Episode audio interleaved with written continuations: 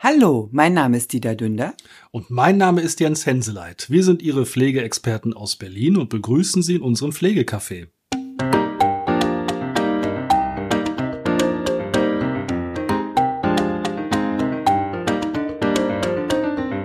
Hallo und herzlich willkommen. Schön, dass Sie wieder dazugeschalten haben. Ein frohes neues Jahr. Ja, insbesondere ein gesundes neues Jahr. Das auf jeden Fall. Es ist ein Monat her, dass Sie uns das letzte Mal gehört haben. Wir haben ja gesagt, Anfang des Jahres geht es weiter. Genau. Und da sind wir wieder. Ja, 2022. Heiter und so weiter. Ja, es soll uns auf jeden Fall nur Positives bringen. Auf jeden Fall. Ja. Es geht weiter in unserer Reihe der Erklärungsversuche von Inhalten äh, der Pflege- und Krankenversicherung und es gab jetzt ja oder gibt seit 1. Januar tatsächlich eine sehr spannende äh, Neuerung. Ja, ein, nach, ein nachträgliches Weihnachtsgeschenk war das, ne? so in etwa. Am 20.12. wurde es rausgehauen? nee, da wurde es beschlossen. Rausgehauen so, ja, genau. am 27. Genau, also ja. da, wo ja alle Zeit haben genau.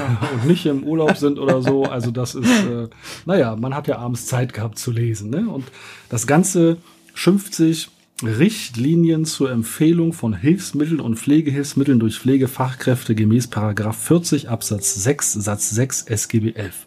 Ein langes Wort. Und äh, warum wollen wir jetzt darüber reden? Warum ja. wollen wir Ihnen das erklären? Also ich finde das äh, zumal also auf jeden Fall positiv. Äh, man ermöglicht Pflegefachkräften mehr Kompetenz. Man traut uns was zu. Oh, ich bin begeistert. ich bin, also das war ja. wirklich wie, man wusste ja, dass es kommt, ne? Ja. Man wartete ja bloß auf diese Richtlinie und hat mir damals schon gedacht, ich finde es ja genial, dass man uns echt mal was zutraut. Ja. Endlich. Ja, so langsam, äh, äh so langsam geht's vorwärts. So langsam ja. kommt Fahrt in die Ja, ganze letztendlich Kiste. haben die ja festgestellt, oh, da sind ja ganz viele Pflegefachkräfte vor Ort, die sogar Ahnung haben. Das könnte doch über die laufen, weil letztendlich beraten haben wir es ja vorher auch schon aber ähm, wir durften es nicht verordnen. Und jetzt ja. dürfen wir es sogar verordnen. Worum geht es? Es ist so, wenn man sonst ein Pflegehilfsmittel benötigt hat, dann musste man sich eine ärztliche Verordnung holen, äh, um dieses Pflegehilfsmittel zu bekommen. Jetzt war es ja grundsätzlich immer so, dass ja die Ärzte regelmäßig zu Hause waren und wussten, wie es zu Hause aussieht, wie die Leute zu Hause versorgt wurden und deswegen auch ganz explizit wussten, was da für ein Hilfsmittel ja. erforderlich ist, was dann dazu führte, dass sowieso wir als Beratungspersonen kontaktiert wurden, wenn es da um Hilfsmittel ging. Oder wir den Leuten gesagt haben, hier gehen Sie mal zu Ihrem Arzt und lassen sich eine Verordnung geben. Und das ist jetzt etwas anders. Genau, und äh, es gibt sozusagen äh, vorgegebene Konstellationen, in denen dann Pflegefachkräfte nach dem genannten Paragraphen das dann auch entsprechend empfehlen bzw. verordnen können. Genau, es gibt einen, eine Richtlinie, wo ich gerade den Namen genannt habe. Und diese Richtlinie beschreibt ganz genau, wie dieses Verfahren abläuft und auch im Anhang, welche Hilfsmittel dann durch diese Pflegefachkräfte verordnet werden können. Und da wir ja selber als, was wir immer sagen, Pflegeberatung, Pflegeberatung, Pflegeberatung, genau. ist es eben auch so, das ist für alle diejenigen interessant, die eben die Beratungseinsätze nach Paragraph 37 Absatz 3, haben wir auch eine Folge von, genau. in Anspruch nehmen. Äh, für die ist das sehr interessant, weil eben die Beratungspersonen, die zu diesen Gesprächen kommen, können dann eben auch vor Ort gucken, ist denn hier ein weiteres Hilfsmittel erforderlich und können eben das dann, da gibt es ein extra Formular für, ja. das vor Ort eben tatsächlich so aufschreiben mhm. und man selber kann dann sich eben im Sanitätshaus oder Apotheke, also ein Kassenvertragspartner, kann man sich mit dieser ich will es jetzt nicht Verordnung schimpfen, das steht ja Empfehlung drin, also mit dieser Empfehlung dann dorthin gehen mhm. und kann das Ganze eben dann beantragen, sagen wir es mal so. Genau. Und neben der Beratungsleistung können auch ähm, Personen, die zum Beispiel von einem Pflegedienst, sprich Pflegesachleistung nach Paragraph 36 gepflegt werden, darüber kann diese Empfehlung dann auch äh, äh erfolgen oder ähm, bei der außerklinischen Intensivpflege. Also sprich, wenn jemand äh, intensivpflegerisch von einem Pflegedienst versorgt wird, können die Pflegefachkräfte von diesem Intensivpflegedienst diese Empfehlung dann auch aussprechen. Genau. Oder auch, also einmal die häusliche, also äh, durch Pflegedienste, aber auch wenn man häusliche Krankenpflege, also wenn man jetzt keinen Pflegedienst in Anspruch nimmt für Grund- und Hauswirtschaft, Ja. sondern für Verbände, Injektion, solche Sachen, Ja. auch die können das machen. Also die Behandlungspflege nach Behandlungspflege. SGB 5, genau. Genau. Also wenn Sie eine, eine rosa Verordnung haben und von äh, einem Pflegedienst äh, ähm, Behandlungspflegeversorgung bekommen, die können das dann auch entsprechend empfehlen. Genau. Die Hilfsmittel, die empfohlen werden können, äh, müssen einen pflegerischen Bezug haben. Das heißt, sie müssen zur Erleichterung der Pflege oder des äh, Pflegebedürftigen beitragen oder zur Linderung der Beschwerden oder eine selbstständigere Lebensführung ermöglichen. Ja, Das heißt zum Beispiel, wenn ich jetzt, äh, ich sag's jetzt mal ganz platt, einen Rollstuhl brauche, ähm, um überhaupt das Haus draußen verlassen zu können und ich habe meinetwegen einen Fahrstuhl im Haus, ich kann da alleine mit das Haus verlassen und so weiter, ähm, dann hat das eben eine selbstständigere Lebensführung zur Folge. Wenn ich jetzt den Rollstuhl äh, nur benötige, weil ich eben bequem durch die Wohnung fahren möchte, weil ich das als angenehm empfinde, Ja. jetzt mal ganz blöd Ja. gesagt, ne, dann zählt das nicht dazu. genau. Also das können auch ganz äh, banale Hilfsmittel wie ein Haltegriff an der Badewanne sein. Wenn Sie Ja. durch diesen Haltegriff dann den Einstieg in die Badewanne leichter schaffen oder insgesamt alleine dann schaffen, ist diese, dieses Hilfsmittel dann pflegeerleichternd und führt halt zur besseren Selbstständigkeit. Genau. So, also so könnten Sie sich sozusagen daran orientieren. Ja, ein ellenlanges Register tatsächlich. Über mehrere Seiten werden die Hilfsmittel aufgeführt. Das tun wir jetzt nicht. Ja. Aber ja. es ist tatsächlich so, dass man eben vor Ort gucken kann in dem Beratungsgespräch auch oder eben auch mit seinem Pflegedienst dann, Genau. ja, was ist hier noch notwendig? Ja. Und ich finde das zum Beispiel auch sehr sinnvoll, wenn jetzt Akutsituationen eingetreten sind, also akute Pflegebedürftigkeit aufgetreten ist durch einen Schlaganfall und so weiter. Ja. Wir erleben das ja so häufig, dass die Leute dann meistens aus den Krankenhäusern, Reha-Einrichtungen, wo auch immer, nach Hause entlassen werden und dann vor dem Nichts stehen. Hm. Was ja auch nicht sein darf, weil es Das- gibt ja das genau. sogenannte Entlassmanagement. Also Ja. äh, keine Reha-Einrichtung oder kein Krankenhaus darf einen Menschen unversorgt entlassen. Kommt leider vor, weil mittlerweile auch äh, Krankenhäuser und Reha-Einrichtungen ja eine Verordnungsermächtigung Ja. bekommen haben. Also sprich, die Versorgung könnte darüber auch eingeleitet werden. Genau. Wird's nicht, deswegen kommen wir dann ins Spiel, die dann auch äh, relativ zeitnah diese Hilfsmittelversorgung dann auch unterstützen können. Genau. Oder eben auch, wenn dann vielleicht Sachen schon verordnet wurden, aber die Leute, die im Krankenhaus dann tätig sind, kennen ja das persönliche Umfeld nicht, Ja. nicht? Und dann kommt man nach Hause und stellt fest, ach nee, man bräuchte noch hier Haltegriff oder was Genau. auch immer. Ja. Und dann kann man dann eben schon das dann vor Ort quasi veranlassen durch diese Empfehlungen, Schrägstrich Verordnung, wie auch immer man das nennen will dann. In der Richtlinie ist auch noch ganz genau definiert, wer das äh, äh, machen darf, also wie die Pflegefachkraft an, an äh, der Ausbildung sozusagen sein soll.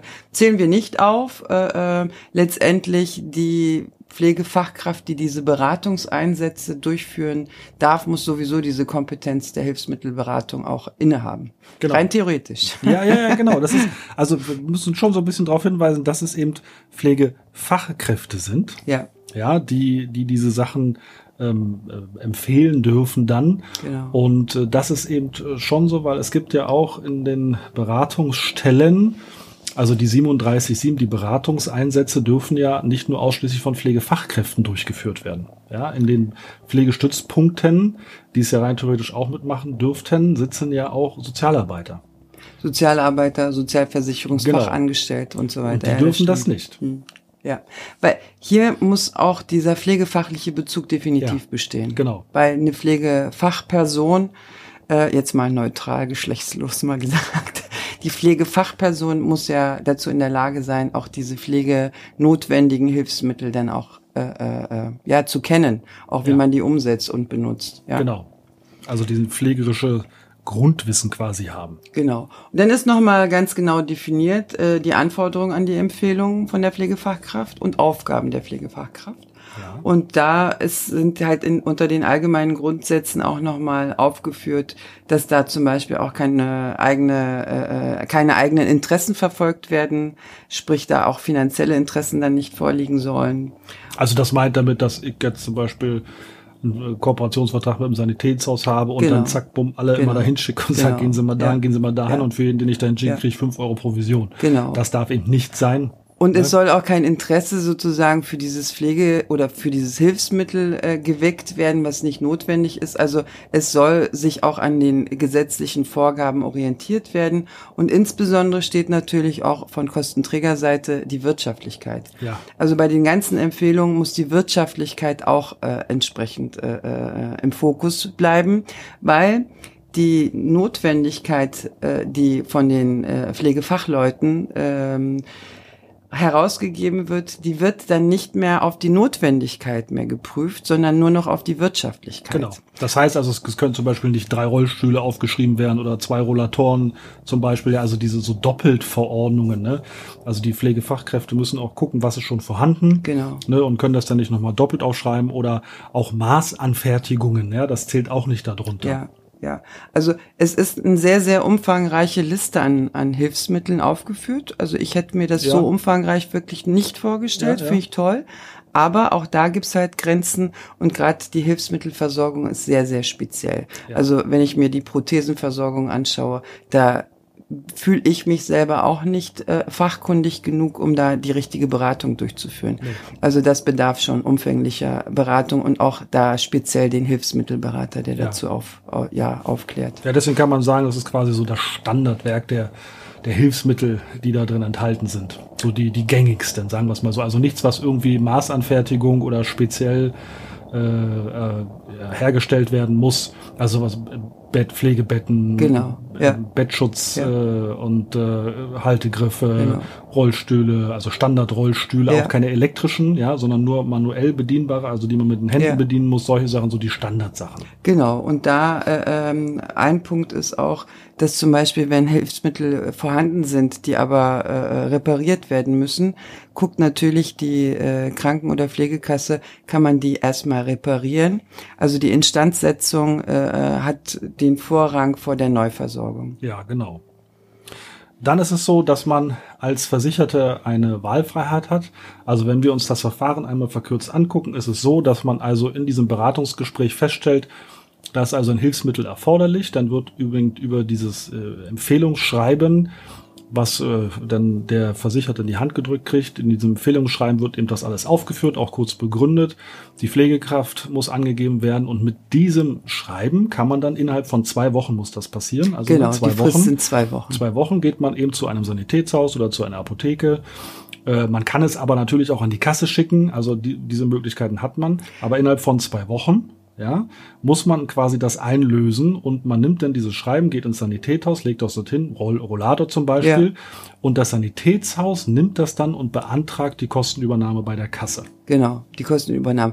Und dieser Weg direkt zum Sanitätshaus ist ja bewusst eingeführt worden, weil die Versorgung dann äh, äh, schneller erfolgen soll. Ja. Also diese, äh, äh, Sie können es zwar an Ihre Kranken- und Pflegekasse schicken, aber eigentlich ist es hier wirklich gewollt, dass die Versorgung ganz schnell dann über ein Sanitätshaus dann erfolgen soll. Ja, und da ist es dann so, man geht dorthin, reicht das dort ein und die beliefern einen dann mit dem Hilfsmittel und kümmern sich um den Antrag. Genau.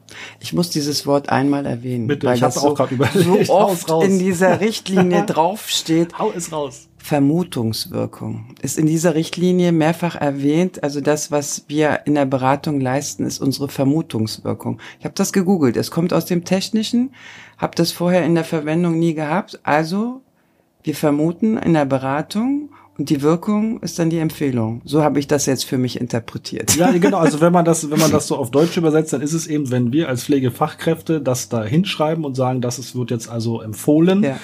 Dann wird eben vermutet, dass es eben genau, ich sage, also es gibt einen Absatz im Paragraphen 40, wo eben drin steht, ne, das, was ich Ihnen vorhin sagte, zur Linderung und Selbstständigkeit und so weiter, dann wird eben vermutet, dass eben das genau dann eintritt. Ja. So, also ich weiß nicht, welche Wortkreator, ich weiß nicht, ob die so einen Buzzer haben und einmal draufhauen und sagen, hau ein neues Wort raus. Komm, ja, lass uns in dieser Richtlinie mal was Neues neues erfinden. Genau. Und das ist diesmal die Vermutungswirkung. Das ist so wie, so wie in der Corona-Pandemie. Alle Vierteljahre ändern sich die Wörter, dann, was ich was, 2G, 3G, 5G. Und hier ist es auch so, da sitzen dann Leute, die denken so, wir brauchen ein neues Wort. Komm, Genau, wir, nehmen, genau. wir nehmen Vermutung. Genau.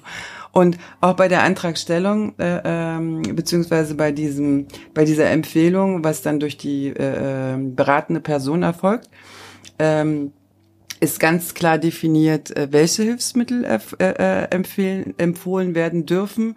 Und das auch mit der Positionsnummer. Also durch diese genauere Bezeichnung habe ich schon die Hoffnung oder die Vermutung, dass die Versorgung auch besser erfolgen kann ja. als bisher. Weil bisher, also ich habe ja in den Empfehlungen auch gesagt, wenn Sie sich eine Verordnung vom Arzt holen, lassen Sie sich die Positionsnummer ganz genau beschreiben.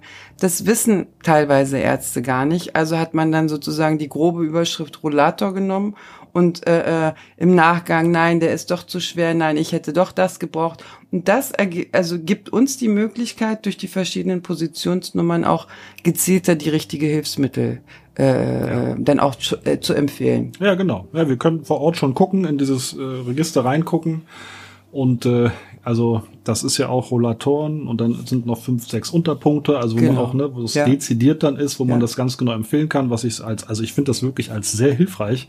Definitiv. Was sie uns hier als Arbeitshilfe an die Hand gegeben haben in der Verordnung. Ja. Also äh, finde ich wirklich sehr gut gemacht, muss ich echt also sagen. Also wirklich, äh, äh, ich habe ja selber auch mal in diesen Runden äh, sitzen dürfen. Ich finde das auch, bin ich absolut bei dir. Das ist ein Instrument, womit wir sofort auch anfangen ja. können äh, zu arbeiten. Da also ganz, ganz herzlichen Dank an die Kollegen auf der Bundesebene. Ja, muss man echt sagen. ja. Vielen Dank, ist ja. wirklich gut gemacht, verständlich geschrieben, also wirklich mal verständlich geschrieben. Ja äh, wo man das gut nachvollziehen kann, wo man auch eigentlich, wo keine Fragen offen bleiben, wie man das jetzt genau macht. Es ist ja auch nochmal so, so kurz beschrieben worden, so auf einer Seite Ablauf des Antragsverfahrens. Finde ich auch, auch so toll. für ganz ja. dumme, sage ich mal. Ne? Ja. Also wirklich ganz toll gemacht und es hm. ist wirklich eine entschiedene Hilfe für die Versicherten, für uns in unserer täglichen Arbeit, was die Beratung angeht und auch alles zum Vorteil ja. der Versicherten. Ganz tolle Sache. Genau. Diese Hilfsmittel können ja auch äh, über den GKV Spitzenverband, über die Hilfsmittelliste äh, äh, da ja auch eingesehen werden. Und also die Aufteilung finde ich auch schön. Das ist unter Produktgruppen aufgeteilt. Mhm. Zum Beispiel die vier, das sind Bade- und Duschhilfen. Dann kommt Produktgruppe 18, das sind Kranken- und Behindertenfahrzeuge, also sprich doppelfunktionale Hilfsmittel. Dann äh, ähm, Produktgruppe 19, das sind diese ganzen Krankenpflegeartikel wie, wie äh, äh Betten und so weiter. Also das ist was ist noch? Äh, Produktgruppe 20, das sind die Lagerungshilfen. Dann kommt Produktgruppe 22, Mobilitätshilfen. Produktgruppe 33 Toilettenhilfen. Produktgruppe 50 die Pflegehilfsmittel äh, zum Verbrauch. Nee, das sind die Pflegehilfsmittel so, zur Erleichterung ja. der Pflege. Genau. Und dann kommt noch ähm, Produktgruppe 51. Das sind die Pflegehilfsmittel zur Körperpflege äh, und Linderung von Beschwerden. 52 Pflegehilfsmittel zur selbstständigen Lebensführung, also diese ganzen Notrufsysteme. Dann kommt die Produktgruppe 54 zum Be Verbrauch bestimmte Pflegehilfsmittel. Genau, also schon sehr umfangreich. Sehr umfangreich. Und das wirklich sehr strukturiert mit den einzelnen Positionsnummern, weil je gründlicher unsere Empfehlung, desto einfacher ist es dann später für die Krankenkasse dann auch dieses Genehmigungsverfahren schnell ja. umzusetzen. Genau. Ich finde das toll. Ja, ich auch. Also wirklich ganz tolle Sache. Nettes Weihnachtsgeschenk zum 27.12.21 veröffentlicht. Ja, und das würde, also man muss auch schon sagen, es vereinfacht einfach auch die Abläufe. Also dieses Verfahren, man berät vor Ort, sagt den Leuten, gehen sie zum Arzt. Und wie oft haben wir das auch erlebt, ne, wo dann die Ärzte sagen, nö, das ja. verordnen wir nicht. Fällt dann, in mein Budget, oh kommen Sie Gott. nächstes Quartal. Ja. Also die diversesten Horrorgeschichten. Dann ärgert man sich darum, von dem Kontakt auf versucht zu erklären, es ist aber notwendig, nö, ja. verordnen wir nicht und so. Ja. Also das ist schon jetzt deutlich einfacher für alle Beteiligten. Nee, oder wir hatten ja auch Situationen, wo wir in der Beratung schon ein Hausnotrufsystem zum Beispiel empfohlen haben und äh, ähm, dann sagt der Kunde, ja, möchte ich, dann möchte man versorgen und dann sagt die Kasse, ja, wir brauchen eine Notwendigkeitsbescheinigung. Ja, ja, genau. So, dada. genau die Notwendigkeitsbescheinigung wird dann von der Person, die die Empfehlung vorher schon ausgestellt hat, nochmal bestätigt, wo ich dann denke, das ist unnötige ja. Bürokratie. Und deswegen, also nochmal Lob an dieser Stelle finde ich den Gesetzgeber genau in die Richtung, Richtung gedacht. Ja. ja. Zusammenfassend, also äh, bei Beratungsbesuchen, bei Einsätzen durch Pflegedienste, äh, auch in der Intensivpflege können eben Hilfsmittel durch äh, Pflegefachpersonen empfohlen werden. Die können dafür ein Empfehlungsschreiben ausstellen, was von den Pflegefachpersonen und auch von einem selber oder dem gesetzlichen Vertreter unterschrieben werden muss. Das kann dann innerhalb von zwei Wochen bei einem Vertragspartner der Kasse eingereicht werden, sodass man also schnellstmöglichst dann sein Hilfsmittel hat. Genau, aber trotzdem stellt sich für mich als äh, äh, Beraterin dann auch die Frage, das ist ein Mehraufwand.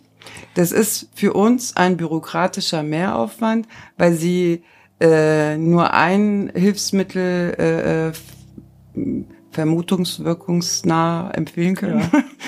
Sprich, wenn ich äh, bei einem meiner Kunden dann vier Hilfsmittel empfehlen muss, weil die Versorgung dadurch sichergestellt wird, muss ich vier dieser doppelseitigen Sachen dann ausfüllen. Ja. Das ist für mich ein Zeitaufwand und irgendwer hat mir gesagt, Zeit ist Geld.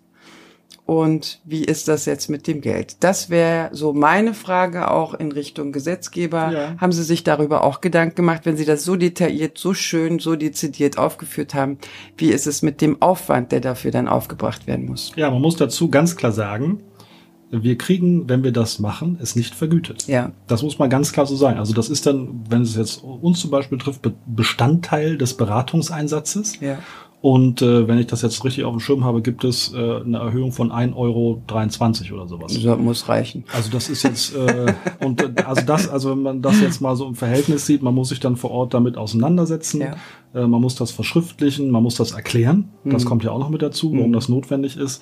Und äh, da habe ich auch äh, lustig geguckt, wo ich dachte, okay, man macht es gerne, weil wir es ja, als echten Vorteil empfinden, aber es wird eben nicht vergütet. Ja. Und ein Arzt, wenn der eine Verordnung ausstellt, ja. kriegt er das bezahlt. Na, eigentlich auch dieses Logistische. Ich habe mir mal überlegt, ich meine, wir werden es ja dem Versicherten aushändigen. Sprich, ich muss das per Papier ausfüllen. Ja. Ich bin schon ein sehr digitaler Fan. Ich würde dir das gerne digital ausfüllen wollen, zumal, zumal ich vermute, dass das auch beleglesbar äh, äh, kreiert wurde, damit das von den Kassen elektronisch gelesen werden kann. Wie kann ich das machen, dass ich einem Menschen das digital übermitteln kann? Unser Klientel ist nicht digital hundertprozentig ausgestattet.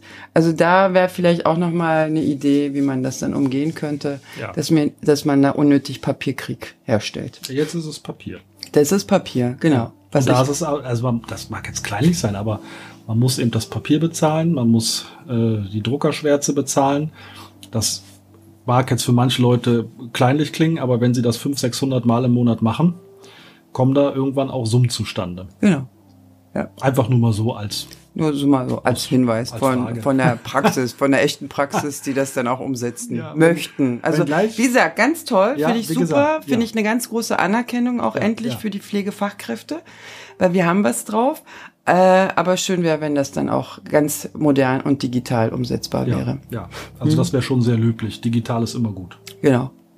Ja, in diesem Sinne. Das war unser erster, erste Informationsfolge äh, für 22.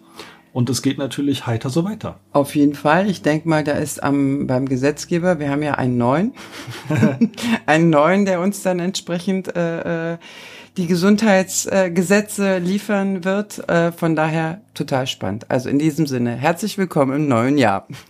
Bleiben Sie gesund und sarkastisch. Und sarkastisch. Tschüss. Tschüss.